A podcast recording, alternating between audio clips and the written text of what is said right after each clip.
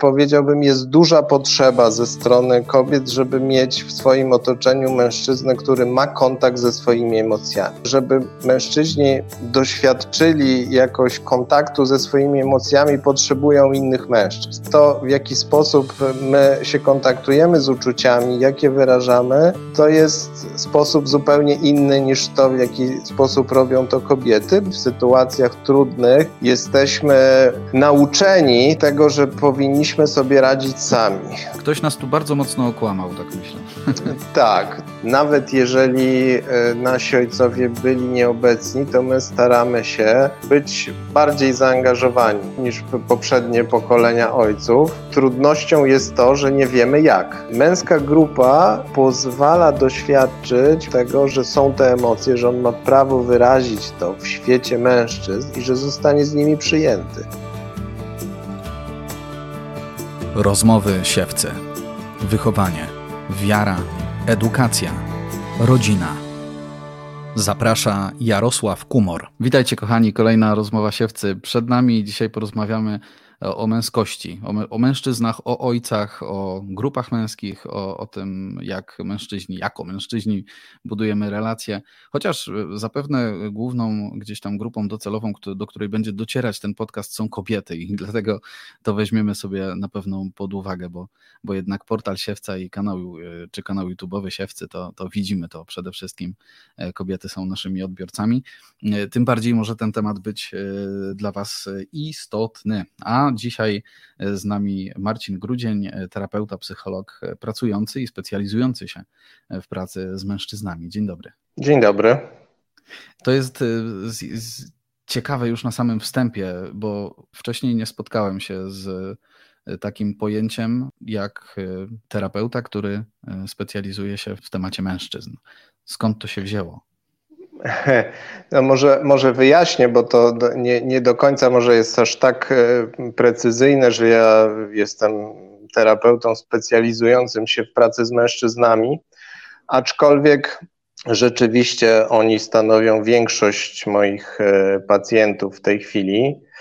E, no, to ma oczywiście e, związek też z tym, że na co dzień e, współpracuję z Fundacją Maskulinum, która od 10 lat jako jedna z wielu już teraz organizacji zajmuje się problemami współczesnej męskości, mężczyzn, ich relacji, relacji z dziećmi. Natomiast może tak z drugiej strony to, e, to mam kilkuletnie doświadczenie w prowadzeniu różnego rodzaju grup e, męskich, mężczyzn, warsztatów rozwojowych dla mężczyzn, więc no w tym sensie mogę się czuć jako osoba, która się jakoś specjalizuje w pracy z mężczyznami, e, bardziej może właśnie od strony warsztatowej, a w drugiej kolejności terapeutycznej.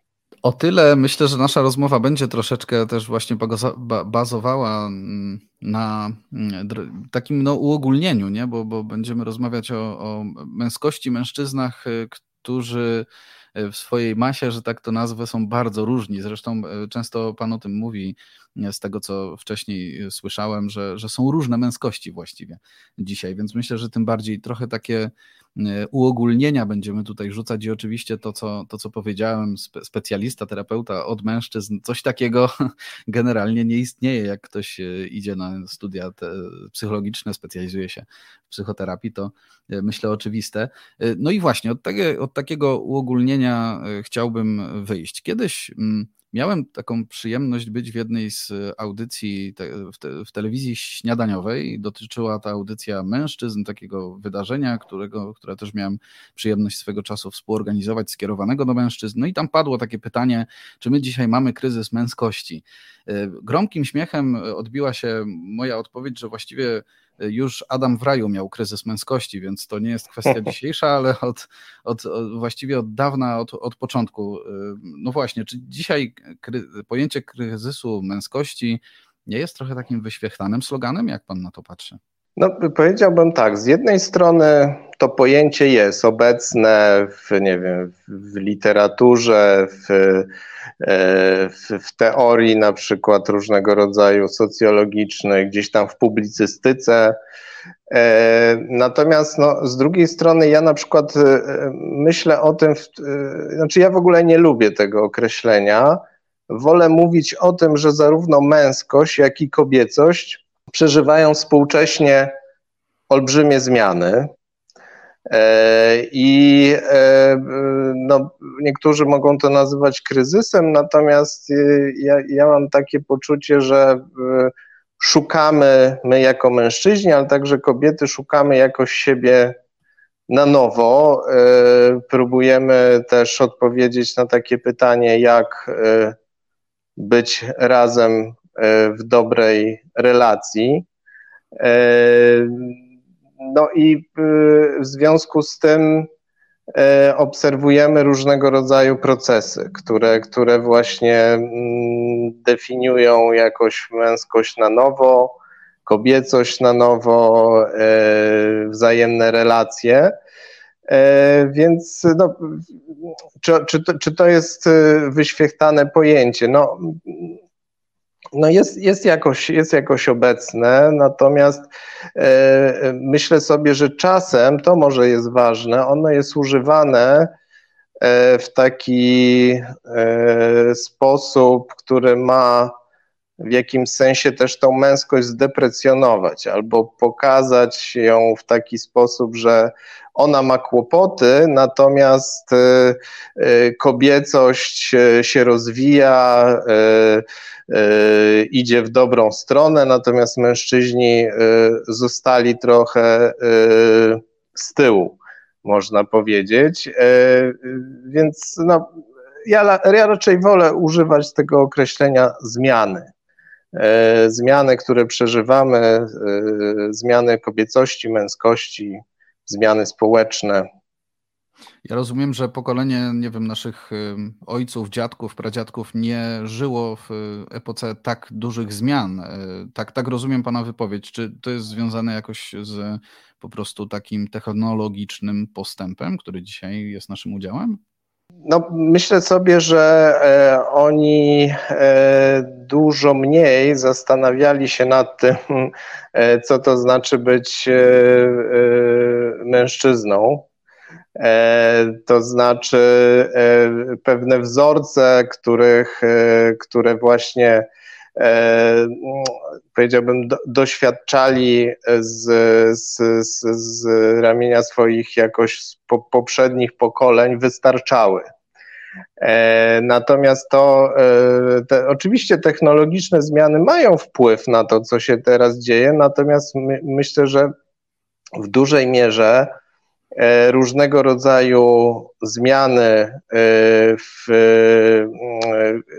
u kobiet czy kobiecości wymuszają także nową refleksję nad tym, e, jaki ma być e, e, współczesny mężczyzna. Czyli powiedziałbym, to, co w przeszłości jakoś było akceptowalne, czy jakoś się podobało, przestaje wystarczać. E, no i stąd jakoś my też musimy szukać e, siebie e, na nowo, natomiast no oczywiście technologia, przyspieszenie życia, jakoś nowe wymagania wpływają też na, na to, że, że, że gdzieś musimy siebie określić na, na nowo, odpowiedzieć na to pytanie, jacy jesteśmy, jacy chcemy być, czego też od siebie potrzebujemy jako mężczyźni. Tak, swoją drogą myślę o tym, że e, pokolenia wcześniejsze, jakby, no właśnie, faceci się nie pytali o to właściwie, co to znaczy być mężczyzną, bo czasami myślę, że rzeczywistość na, na, na nich coś takiego wymuszała. Częściej były wojny, do tego dążę. Dzisiaj uh -huh. mamy w Ukrainie wojnę, ale i trochę nam zajrzało w oczy to widmo mm, w pewnym momencie, zwłaszcza w lutym 2022 roku. Natomiast teraz znowu myślę, że mamy trochę, trochę spokojniejszy okres pod tym względem. Już nie, nie spodziewamy tego, że lada moment może na przykład u nas ta wojna nastąpić. No ale właśnie o, o, o co mi chodzi? I mamy takie spokojniejsze czasy. Czy to trochę tak jest właśnie? I my mamy trochę jako mężczyźni właściwie czas, żeby sobie takie pytania zadawać. Może to trochę uproszczenie, ale czy to nie jest trochę tak? No, my, myślę sobie, że w czasie wojny trudno zadawać rzeczywiście sobie takie pytania, y, jak ja chcę być, y, czego potrzebują ode mnie na przykład y, kobiety, żony, partnerki, jak ja mam budować relacje ze swoimi dziećmi. W, w, właśnie w świecie, w których na przykład, nie wiem, ta technologia jakoś bardzo nasze dzieci angażuje. E, no bo na to nie ma, nie ma przestrzeni. Rzeczywiście to, to jest taki czas, e, czas spokoju, aczkolwiek no jednocześnie jest to też czas dużych zmian jakoś takich społecznych, dużych, dużych wymagań.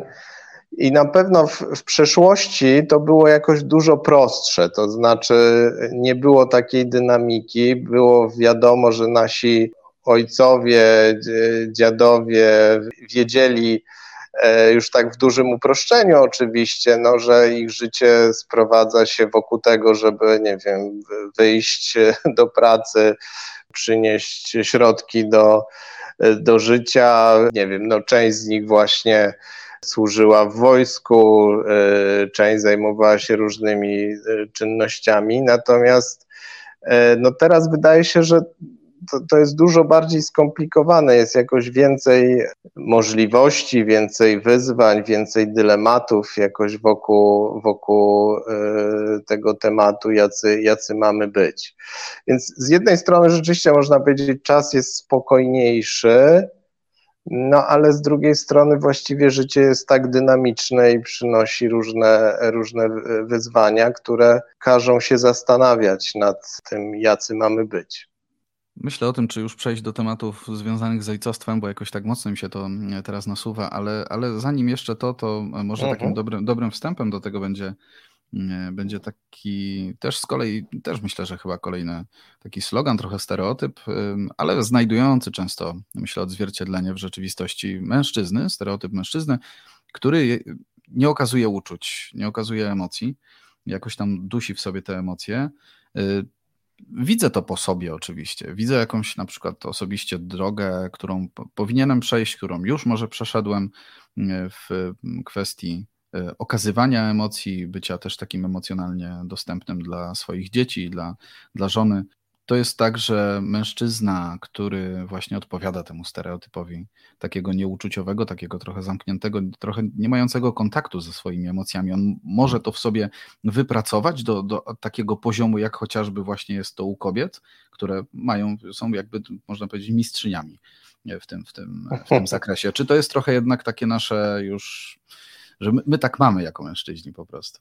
E, no, powiedziałbym e, rzeczywiście e, tak, że mężczyzna, znowu to jest pewne uproszczenie, bo, bo nie dotyczy to wszystkich, ale pewnie w większości jednak jest stresowany do tego, żeby tych uczuć nie okazywać. Mimo tego, że różne badania, o czym się zapomina, wskazują na to, że chłopcy rodzą się bardziej uczuciowi niż dziewczynki, to jednak bardzo często socjalizacja, z którą się spotykają e, młodzi chłopcy i pewne wzorce e, raczej e, nakazują im no właśnie nie okazywać uczuć albo je jakoś chować i zatrzymywać w sobie, no bo otoczenie raczej postrzega krytycznie emocje wyrażane przez chłopców. Ma, mam tutaj prosty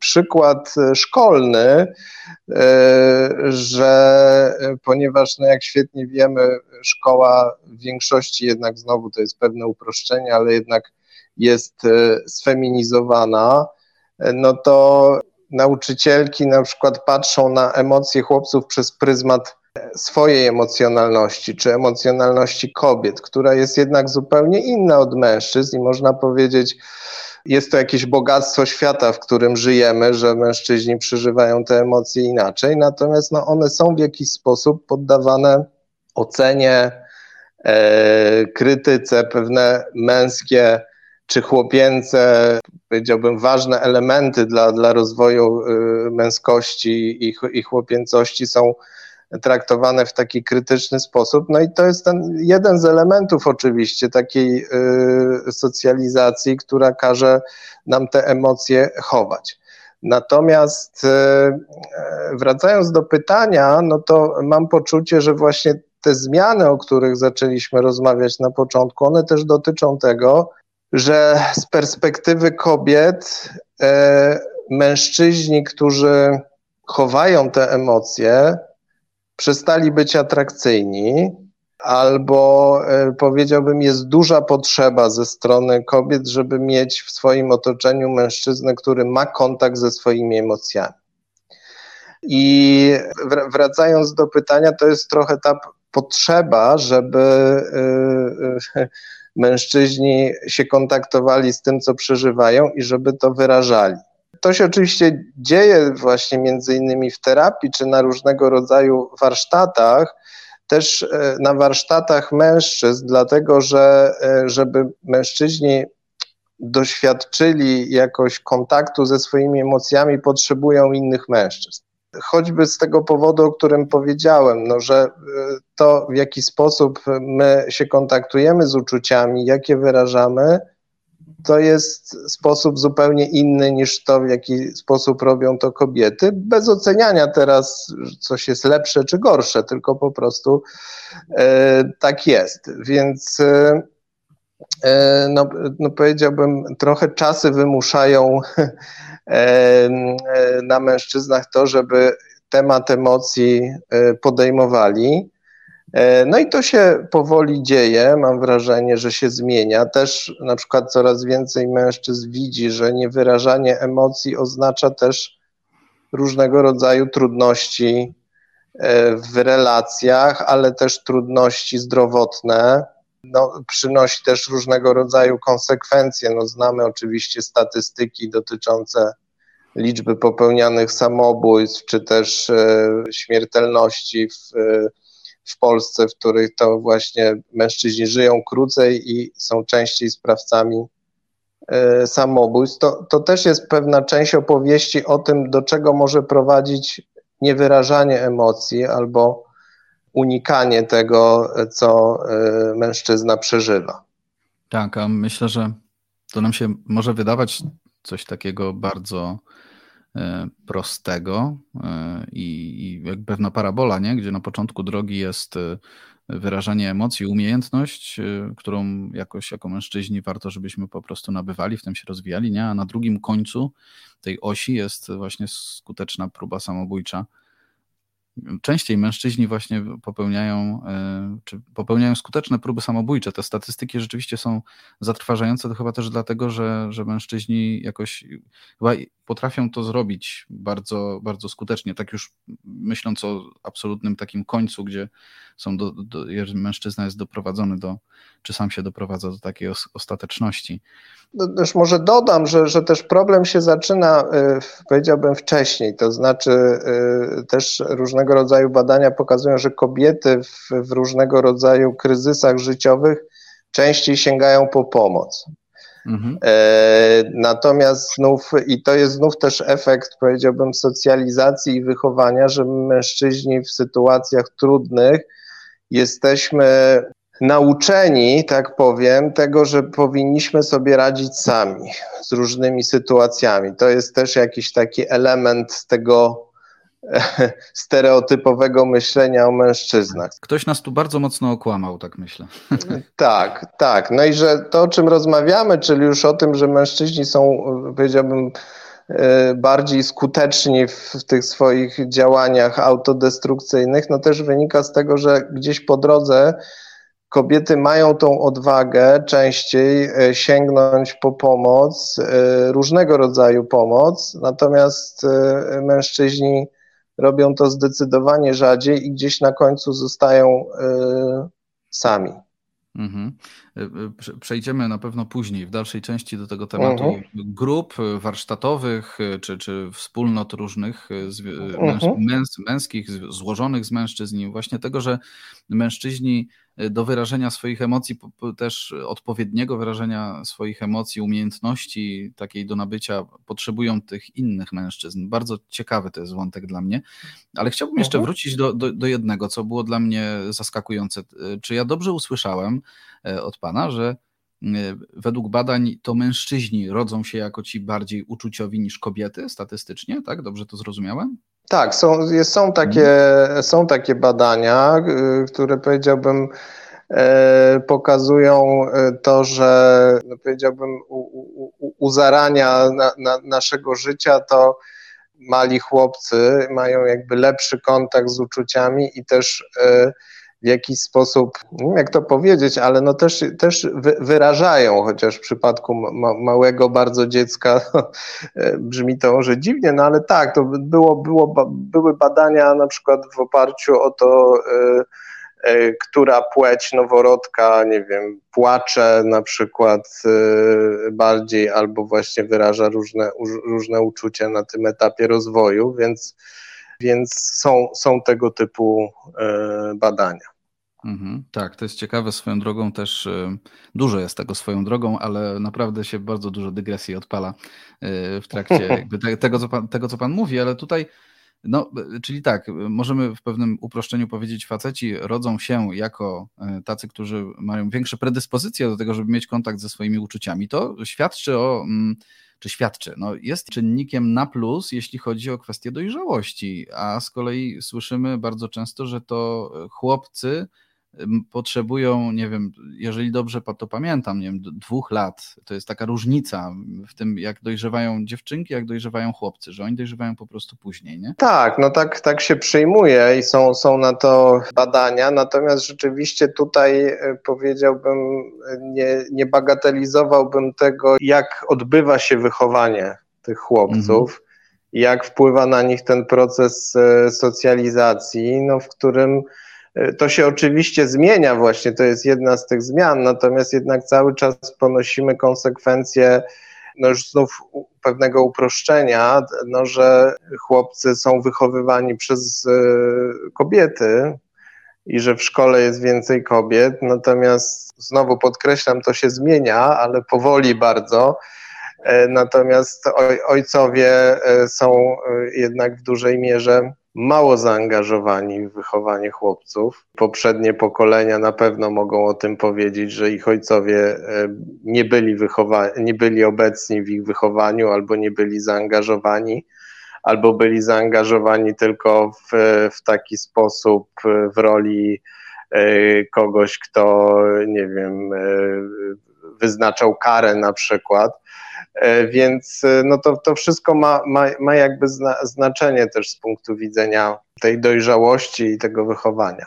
Właściwie automatycznie tutaj przechodzimy do, do tego pytania, które gdzieś tam mam, e, mam w planie na później, ale chyba tutaj to jest dobry moment, żeby je zadać teraz, bo no właśnie dzisiaj z, z perspektywy osoby, która prowadzi warsztaty dla mężczyzn, często dla ojców, czy terapię, w której często właśnie uczestniczą mężczyźni. Ma Pan pewien obraz e, na pewno, pe, pewną taką e, próbę, tak to, tak to nazwę, tych przynajmniej mężczyzn, mężczyzn, którzy e, do Pana trafili, z którymi Pan miał do czynienia.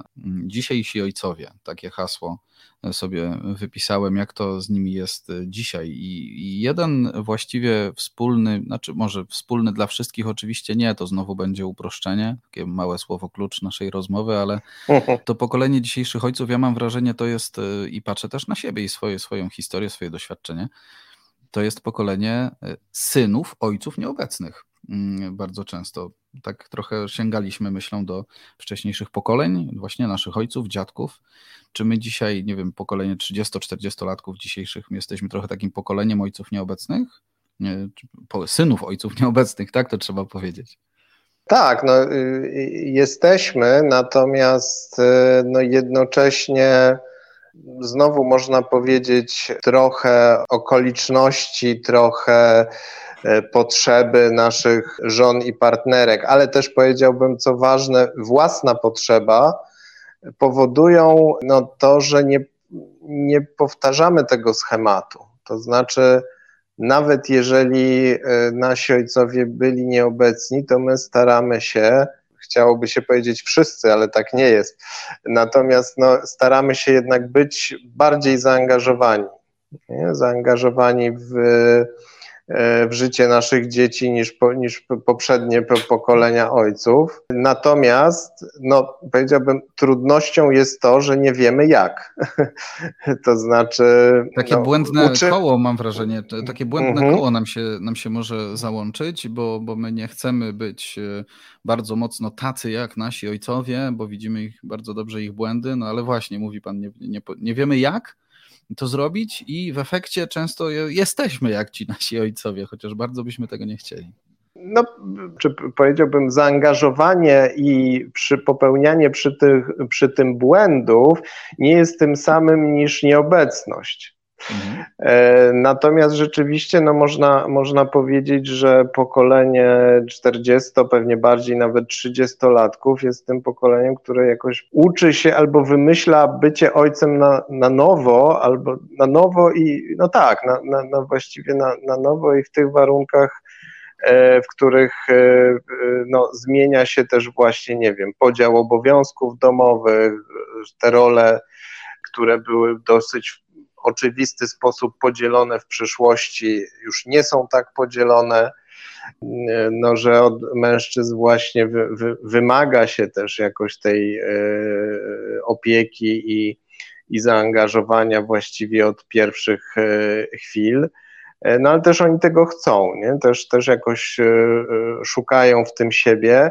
Można nawet powiedzieć, ja, ja lubię tak łączyć, powiedziałbym, te, te wątki, o których rozmawiamy, w taki sposób, że ojcostwo jest taką przestrzenią, e, powiedziałbym, w której najłatwiej, nie, nie wiem, czy to jest dobre słowo, najłatwiej, ale że, że rzeczywiście, jeżeli myślimy o zmieniającej się męskości, to ojcostwo jest takim obszarem, w którym może nawet najwyraźniej widać te zmiany i w których widać e, e, no, taką głęboką potrzebę mężczyzn, żeby, żeby być w życiu swoich dzieci e, nie tylko od święta, ale tak powiedziałbym na co dzień. Więc to, to tak jak myślimy o zmianach w męskości, to ja na przykład właśnie myślę najczęściej o tym, że to ojcostwo zaczyna wyglądać inaczej, zmienia się. Tak, tak. Y, mam taki obrazek y, takiego chuligana, y, który, który prowadzi takie życie, nie wiem, stadionowe. Taki obrazek gdzieś tam mi się w tej chwili tak gdzieś, gdzieś pojawił przed oczami, ale to myślę takie, mhm. często jakaś, jakieś takie filmowe może też historie, nie? I właśnie w życiu takiego, takiego w cudzysłowie chuligana pojawia się e, dziecko i on nagle uczy się odpowiedzialności, potrafi być bardzo mocno zaangażowany. No i właśnie to jest ta nauka odpowiedzialności, myślę, kiedy my mhm. y, nagle, y, nagle, czasem zupełnie nie nagle, taką koleją rzeczy mhm. Y, stajemy mhm. się ojcami w sensie biologicznym i, i staramy się dorastać do tego także w, te, w tej sferze mentalnej. To jest też często motywacja do zmiany u mężczyzny, znaczy ojcostwo. Znaczy mo, mo, mogą się różne rzeczy dziać w życiu, i ta zmiana przychodzi e, rzadziej, natomiast e, dziecko e, rzeczywiście, czy, czy dzieci no, są takim bardzo dużym motywatorem. Ja mam kilku pacjentów teraz w gabinecie, którzy właśnie albo czekają na, na, na bycie ojcem, zbliża się ta chwila, albo, albo są świeżymi ojcami i to rzeczywiście bardzo wyraźnie widać też w takiej jakiejś pracy warsztatowej czy, czy terapeutycznej, jak dużo oni chcą dla siebie zrobić w związku z tą myślą, że za chwilę zostaną ojcami albo że właśnie już są nimi i, i jak bardzo to motywuje do zmiany. Też właśnie w tym obszarze emocjon, emocji, wyrażania emocji, jakiegoś kontaktu tam jest dużo lęku z jednej strony o to, co będzie, jak zmieni ich, to ich życie i też czy oni nie mając tych zasobów, które, których nie dostali od swoich ojców, będą potrafili sprostać temu zadaniu, ale z drugiej strony jest ogromna motywacja do tego, żeby no właśnie zmieniać siebie. Mhm. Mm. Tak, to co pan wcześniej też powiedział, nie? to takie pójście, e, pójście tą drogą zaangażowanego ojcostwa, mimo tego, że będę popełniał błędy, nie? To, to, to nie jest to samo, co być ojcem nieobecnym. E, zresztą, jeżeli jest, e, jest, mamy to doświadczenie ojców nieobecnych, albo sami mamy to poczucie, że, że takimi ojcami jesteśmy z jakichś różnych powodów, to jest tak, że coś mm, po prostu to, to nasze ojcostwo zostało czymś tam przywalone, czymś przysypane. Natomiast e, mam wrażenie, że takie mm, ojcostwo sensu stricte, ono jest takie bardzo mocno gdzieś tam tętniące w życiu mężczyzn, e, w, w, takim, w takiej formie, nazwę to takiej, takiej dziewiczej, takiej po prostu niezniszczonej przez nic, przez żadne jakieś nasze, nie wiem, uzależnienia i, i jakieś inne destrukcyjne rzeczy, które możemy gdzieś tam dopuszczać w swoim życiu. E, do czego dążę? Czy to jest tak, y, że i potwierdziłby Pan tę tezę, którą nieraz już słyszałem na różnych też y, warsztatach y, kierowanych do mężczyzn, że oj, właśnie ojcostwo jest tym wspólnym czynnikiem, jakimś wspólnym mianownikiem każdego mężczyzny po prostu, niezależnie od tego, czy on ma biologiczne dzieci, czy jest, nie wiem, księdzem, kimkolwiek innym, że to jest tak, że, że po prostu nie trzeba, nie trzeba mieć y, też, to myślę, takie oczywiste, nie trzeba mieć dzieci biologicznych, żeby być ojcem, no ale właśnie, że, że to ojcostwo jest czymś, co, co jest taką, taką kwintesencją po prostu bycia mężczyzną. Czy to tak jest? Hmm. Ja bym to od innej strony powiedział, że y, mo można by rzeczywiście się z tym zgodzić, w tym sensie, że dla wielu mężczyzn przeżywanie tej relacji ze swoimi ojcami, nawet tymi nieobecnymi, jest jakoś ważne w ogóle w takich procesach rozwojowych, terapeutycznych, jakoś w pracy z nimi. No i myślę sobie, że na przykład z tego już w, w, można taki wniosek wyciągnąć, że rzeczywiście ten temat ojcostwa no jest, jest taki kluczowy jakoś dla, dla, dla męskości. No rzeczywiście mo, może, może nawet nie trzeba być ojcem, ale, albo jakoś mieć takiego, e, takiej perspektywy w planie, żeby też no, jakoś w sobie nosić taki, powiedziałbym, ojcowskie pytania w sobie, no bo, no bo one są właśnie też jakoś o, o, o, tej, o tych e, zasobach ojcowskich, e, o różnych brakach, ale też ojcowskich, ale też jakby takich związanych z tym, kim ja mam być jako, jako mężczyzna tak, jaki jestem, kim, kim mam być, jaki, jaki chciałbym być, więc no myślę sobie, dla, mnie to, to się jakoś bardzo, bardzo tak e, łączy, a jest to mi bliskie, no bo właśnie ja widzę też jakby te, te, te zmagania, te pytania wokół relacji z, z, z ojcami, jakie one mają znaczenie dla, dla właśnie mężczyzn w tym budowaniu jakoś siebie jako mężczyzn. Nie? No myślę, że tak. To, to jest rzeczywiście fajne spojrzenie, bo każdy na świecie ma jakiegoś ojca i to rzeczywiście jest tak, że kiedy pyta się mężczyzn o ich relacje z ojcami, to, to nigdy nie jest taki sobie błahy temat. Mm.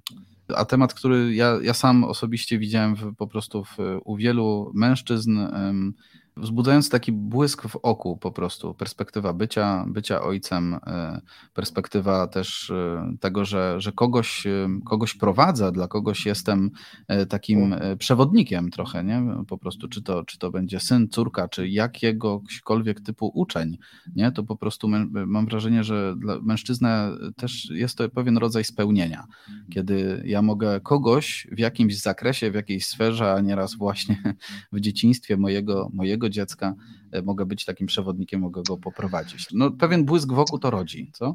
Tak, to, to rodzi błysk wokół e, i, i tak sobie pomyślałem właśnie, że no to jest e, trochę o takiej właśnie roli przewodnika, lidera, mentora, tak, które no jakoś rzeczywiście znów w pewnym uproszczeniu, ale jakoś tak widzimy dla siebie jako, jako mężczyzn, ale też pomyślałem, że jest w tym też taki element sprawczości, mhm. no, który dla nas e, mężczyzn jest no, ba bardzo jakoś ważny w ogóle w życiu, często tak sobie lubię żartować na warsztatach, że on nas też prowadzi w różne manowce, szczególnie w relacjach z dziećmi, ale nie tylko, no, w różnych relacjach. Natomiast no, on, on jakoś no, jest, jest dla nas ważny. Znaczy, my lubimy być sprawczy, i że ta sprawczość się może na przykład wyrażać też właśnie w tym przewodnictwie, w tym, w tym ojcostwie, jakoś e, w takim właśnie pokazywaniu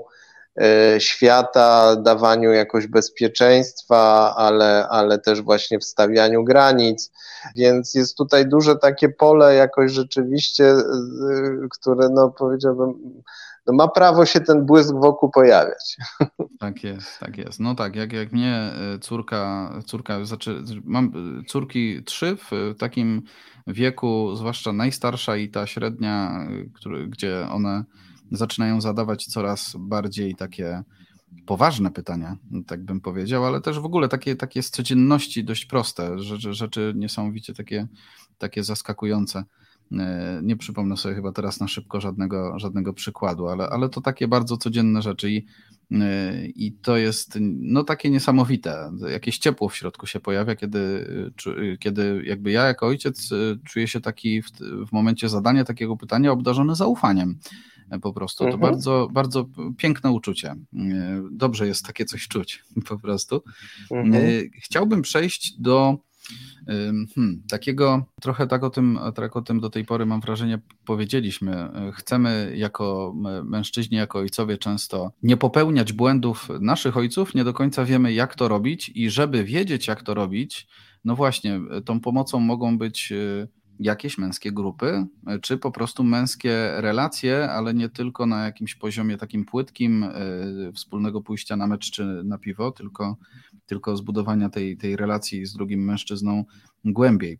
Powiedział Pan coś takiego w trakcie naszej rozmowy, że mężczyźnie łatwiej jest uczyć się wyrażania emocji y, właśnie z innymi mężczyznami, czy on do tego potrzebuje innych mężczyzn, a trudniej w domu z żoną. Tak pomyślałem y, o, o sobie, i myślę, że chyba y, u mnie tak jest, bo ja na przykład mam tak, że mojemu wyrażaniu emocji towarzyszą pewne takie, nie wiem, oczekiwania, jakaś presja ze strony żony, tak bym to chyba nazwał.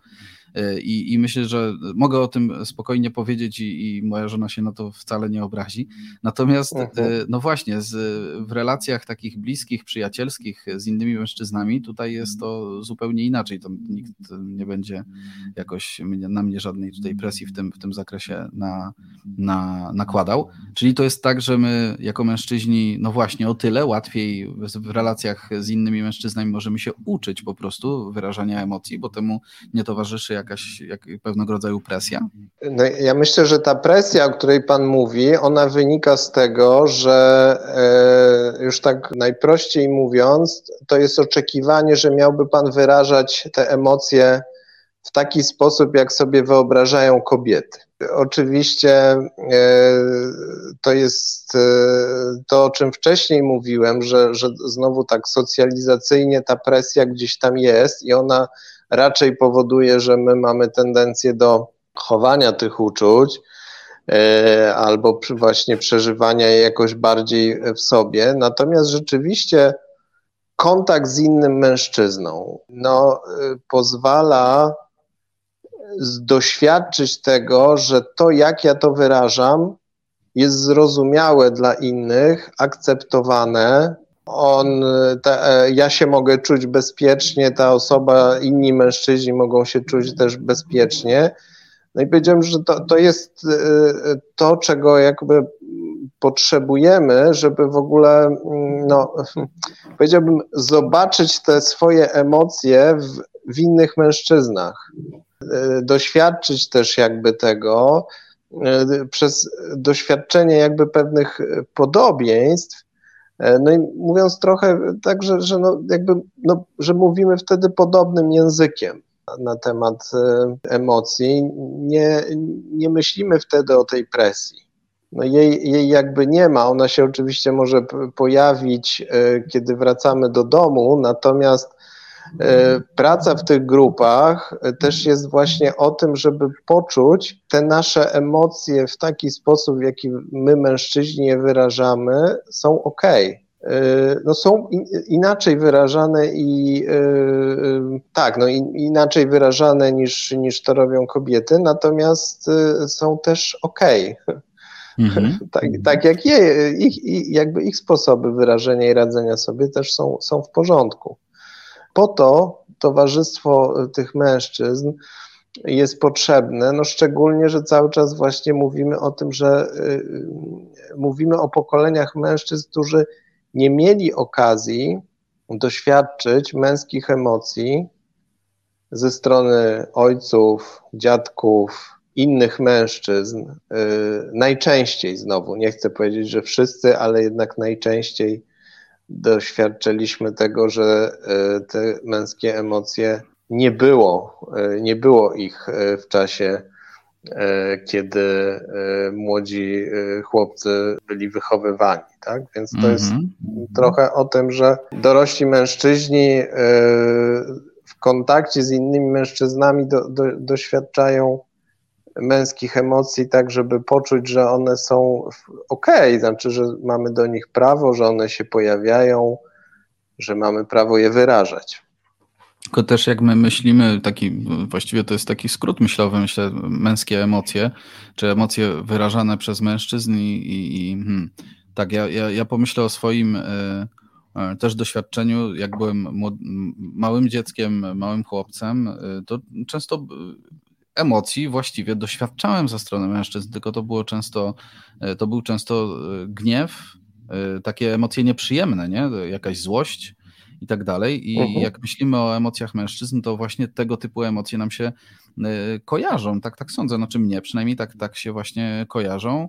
No w toku jakiej, mhm. -huh. jakiegoś rozwoju, no to oczywiście dochodzi do tego bardziej może takie emocje pozytywne, e, typu, typu radość, typu no, zaliczyłbym tutaj pewne takie wzruszenie, umiejętność, umiejętność jakiejś takiej empatii, też wszystkie, wszystkie mhm. emocje, które z tym są związane. Nie? Natomiast no właśnie, my w, tak, w takiej grupie mm, mężczyzn, kiedy my jakoś rozmawiamy o, o swoich emocjach, to właśnie musimy jakoś nauczyć się je nazywać. Y, zakładam, że pewnie ma Pan to, to doświadczenie z mężczyznami, że oni, my, nie potrafimy e, swoich e, emocji nazywać. Ja z tym się bardzo mocno mierzyłem w takiej e, grupie, na przykład właśnie warsztatowej. Mhm. To, to nazywanie emocji zakładam, że pewnie jest pewnym, pewnym tematem i ta złość i gniew jest gdzieś pewnie często, często występują, występująca.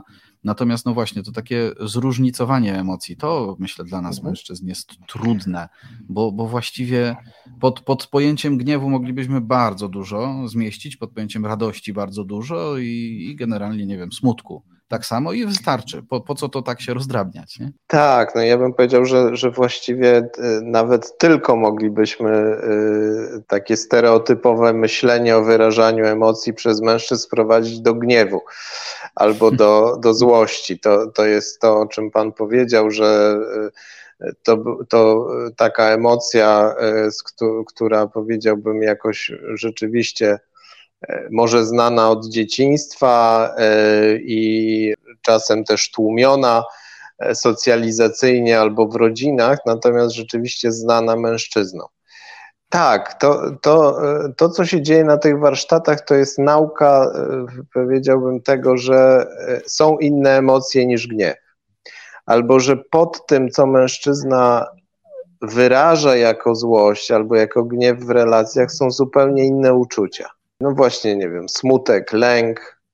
E, męska grupa e, pozwala doświadczyć mężczyznom tego, że no właśnie, że są te emocje, że on ma prawo wyrazić to w świecie mężczyzn i że zostanie z nimi przyjęty. E, że no nie spotka go za to nic złego, nie zostanie wyśmiany, nie zostanie nazwany słabym, to jest wartość jakoś też tej, tej pracy i tych spotkań. Natomiast, no, jak już tak miałbym zdradzić e, takie powiedziałem kulisy, to rzeczywiście mm, czasem na początku jest to praca z listą emocji. E, tak, tak, znamy te różnego rodzaju e, opracowania dotyczące tego, jakie człowiek przeżywa w życiu emocje i no, często jest to takie sprawdzanie, czy ja kiedykolwiek przeżyłem w życiu, nie wiem, żal albo smutek, albo rozczarowanie, czy ja potrafię to rozpoznać, w, po, po czym ja to poznaję, tak? No i rzeczywiście to bardzo często na, na początku jest y, taka praca bardzo elementarna z, z tym, co, co przeżywamy. Natomiast no, jest to sposób tego, żeby zatrzymać w ogóle mężczyzn w świecie emocji, y, żeby on potrafił przy tym pobyć, E, wytrzymać, e, e, doświadczyć tego, że przeżywanie smutku nie jest niczym złym, tak, czyli też takiej akceptacji, że w ogóle emocje no, pojawiają się w, w jego życiu, w naszym życiu i no to jest taki, taki powiedziałbym element pracy rozwojowej. Mm, myślę, że mm, pracując, y, pracując z emocjami, jakoś tam rozpoznając je, rozpoznając w sobie na przykład lęk, to dla mężczyzny jest trudne o tyle, że, że to myślę często jest, y, myślę oczywiście o swoim doświadczeniu, to często jest związane z mhm. poczuciem, z poczuciem pewnej porażki, y, bo, bo ja przed czymś odczuwam lęk, przed, przed czymś nie jestem wystarczająco silny mhm. i to jest w ogóle powiązane ze sobą lęk przed, przed porażką nam, nam to bardzo często towarzyszy. To słowo klucz porażka chciałbym jeszcze do tego nawiązać, bo, bo my, nam się wmawia jako mężczyznom, czy sami sobie wmawiamy, że my nie powinniśmy w ogóle ponosić porażek. Tak się oczywiście nie da. Y, no i właśnie skąd to się bierze w naszym myśleniu męskim, że tutaj nie mamy prawa do, do porażki. Myślę o swoim dorastaniu i myślę o, nie wiem, fascynacji superbohaterami na przykład y, i to jest jakiś taki pierwszy pierwowzór, nie wiem, ludzi po prostu jakichś herosów e, z, z, z kreskówek tego typu historii, e, które tych porażek nie, nie ponoszą. Nie? I, no i właśnie to stąd się może na przykład brać taki nasz męski stosunek do porażki, że ona nam się właściwie zdarzać nie powinna. E, no to, o czym Pan mówi, to powiedziałbym wzmacnia znowu pewne takie negatywne schematy myślenia o tym, co to znaczy męska siła. Mm-hmm. To jest dla mnie trochę, jak, jak Pan mówi o tym lęku, to dla mnie jest trochę no, tak, taki, takie hasło jak to, że właśnie nie wiem, no mężczyźni nie płaczą albo nie okazują uczuć, prawda? Mężczyźni nie mają prawa się bać. Oczywiście, mimo tych wszystkich zmian, od których zaczęliśmy naszą rozmowę, no to te stereotypy myślenia o tym, co to znaczy być silnym mężczyzną, one cały czas są obecne, powiedziałbym w jakiś sposób e, pokutują i wpływają na myślenie. Ich jest całe mnóstwo. Też właśnie trudno przyznać się do błędu, albo właśnie nie, nie e, mamy prawa się przyznawać do błędu, albo w ogóle nie popełniamy e, błędów. No i powiedziałbym, to jest o tyle skomplikowane, że zmiana Y, tak jak powiedziałem, zmiany w obrębie męskości też są jakoś powiedziałbym wpływają i, i są korespondują ze zmianami w obszarze kobiecości. I tam jedną z takich, powiedziałbym, zmian, które jakoś się dzieje, nie dzieje, no to jest właśnie to, że tak naprawdę my nie do końca wiemy, jakich mężczyzn potrzebują kobiety, bo potrzebują wrażliwych, ale potrzebują też silnych tylko właśnie nie do końca wiadomo, kiedy silnych, a kiedy wrażliwych. E, I to wszystko, i to wszystko e, jakby generuje takie zamieszanie, no, że właściwie też te stereotypy są obecne, bo one jakoś, no być może dają to poczucie e, jakoś, że ta, że ta siła jest atrakcyjna. Tylko, że no właśnie nie do końca wiadomo, czy o taką siłę chodzi. To jest trudne w tym sensie, że no właśnie mówimy o pewnych zmianach, które się dzieją i, i właściwie nie, nie mają, nie dają jasnych odpowiedzi. Tak? Nie dają odpowiedzi, jaki właśnie powinien być mężczyzna, dlatego mówimy o tych męskościach, ale też mówimy jakoś o kobiecościach. Nie? I o tym, że nie wiadomo, jacy mamy być. Ale myśli pan, że to jest właśnie jakby mm, ten wniosek, że nie wiadomo jaki ma, jacy mamy być, to, to jest takie mm, przejrzenie się w lustrze właśnie kobiecości, tak? Że, że, że kobiety tak nam y, jakby są trochę niezdecydowane. Oczywiście upraszczamy znowuż, ale, ale no właśnie, nie? Że, że tutaj jako mężczyźni no, przeglądamy się w tym lustrze kobiecości i trochę rozkładamy ręce czasem. E, tak, tak. Znaczy, no, e, myślę, że się, że się e, przeglądamy i no, to jest pewna no, zależność, no bo w gruncie rzeczy też jakoś ważnym elementem życia są te wspólne relacje.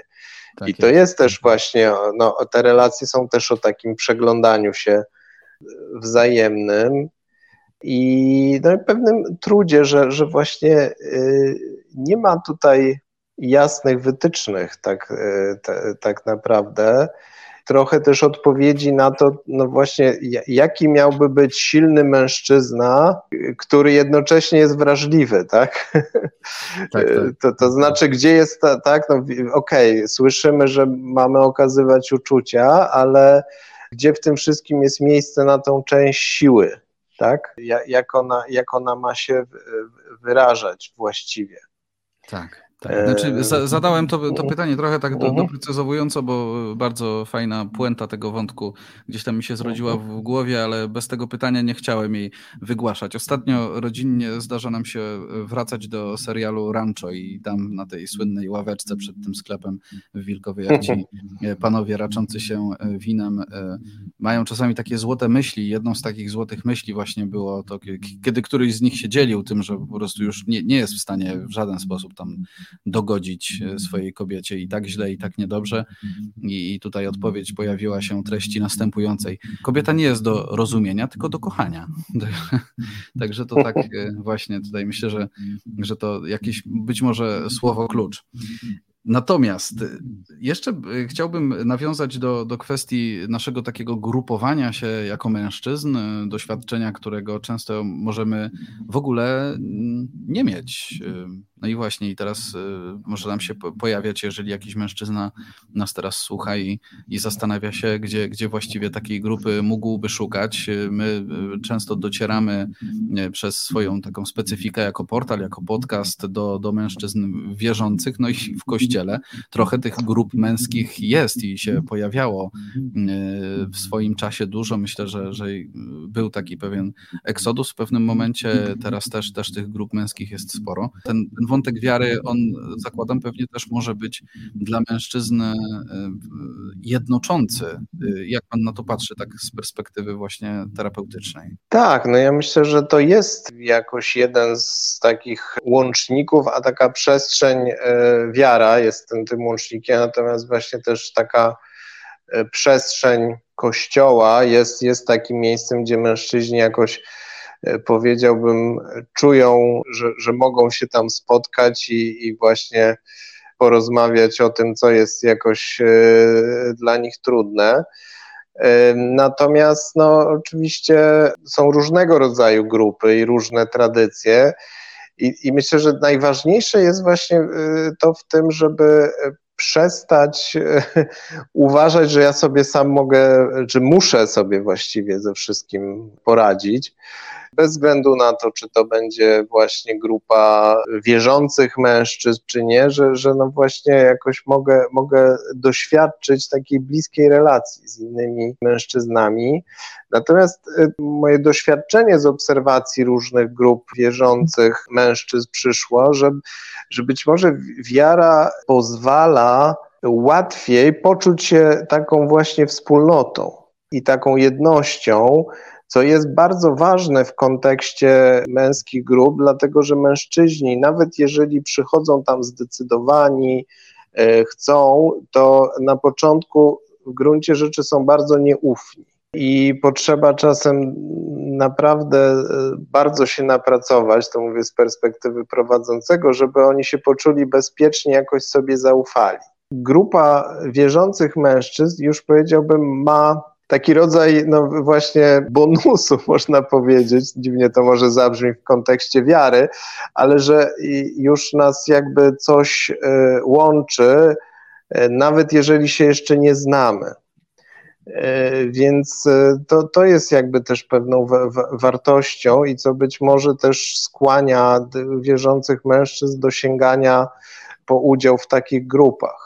Na koniec, tak, jeżeli mamy taki, taką myśl, żeby jako, jako mężczyzna słuchający nas teraz ma taką myśl, żeby mm, no właśnie takiej grupy poszukać, to jest kwestia wpisania po prostu w wyszukiwarkę w warsztaty dla mężczyzn, czy na przykład gdzieś możemy, możemy coś polecić, czy gdzieś skierować w takiej pierwszej kolejności, na przykład do Pana na warsztaty, w jaki sposób możemy trafić, proszę powiedzieć. Tak, rzeczywiście wystarczy wpisać, bo tych propozycji jest coraz więcej, albo warsztaty dla mężczyzn, albo męskie kręgi, E, to jest też taka formuła e, spotkań mężczyzn coraz bardziej popularna e, w różnych częściach Polski.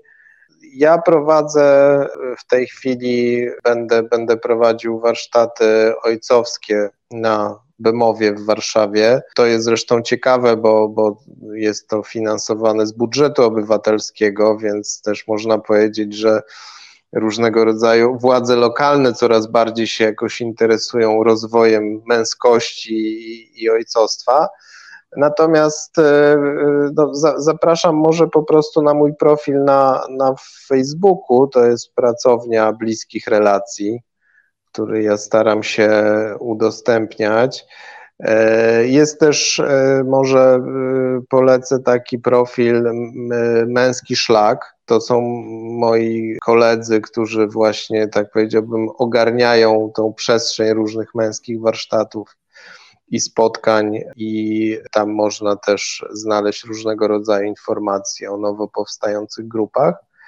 No i zachęcam też do zaglądania na stronę Fundacji Maskulinum, która e, prowadzi warsztaty, prowadzi terapię, ale też jest portal, w którym można poczytać o no, różnego rodzaju perspektywach dotyczących męskości, mężczyzn, relacji w różnych kontekstach. Pewnie, bardzo dziękuję za tą rozmowę. Te wszystkie miejsca, o których pan Marcin wspomniał, też wam, kochani, podlinkowujemy pod e, filmem. E, no i zapraszamy do, do poszukania, do, do takiego pójścia za, za pewną myślą, jeżeli taka myśl się pojawiła, o tym, żeby jakoś spotkać się na pewnym głębszym poziomie e, w gronie mężczyzn. Naszym gościem dzisiaj był Marcin Grudzień, terapeuta, psycholog, pracujący w dużej mierze z mężczyznami, jak pewnie to słyszeliśmy. Dzięki serdecznie. Dziękuję. Rozmowy Siewcy i inne nasze podcasty są dostępne na naszym portalu siewca.pl, na naszym kanale na YouTube oraz w serwisach podcastowych, m.in. Spotify i Apple Podcasts. Zapraszamy Cię do subskrybowania naszych treści, by niosły się one jak najszerzej. Do usłyszenia.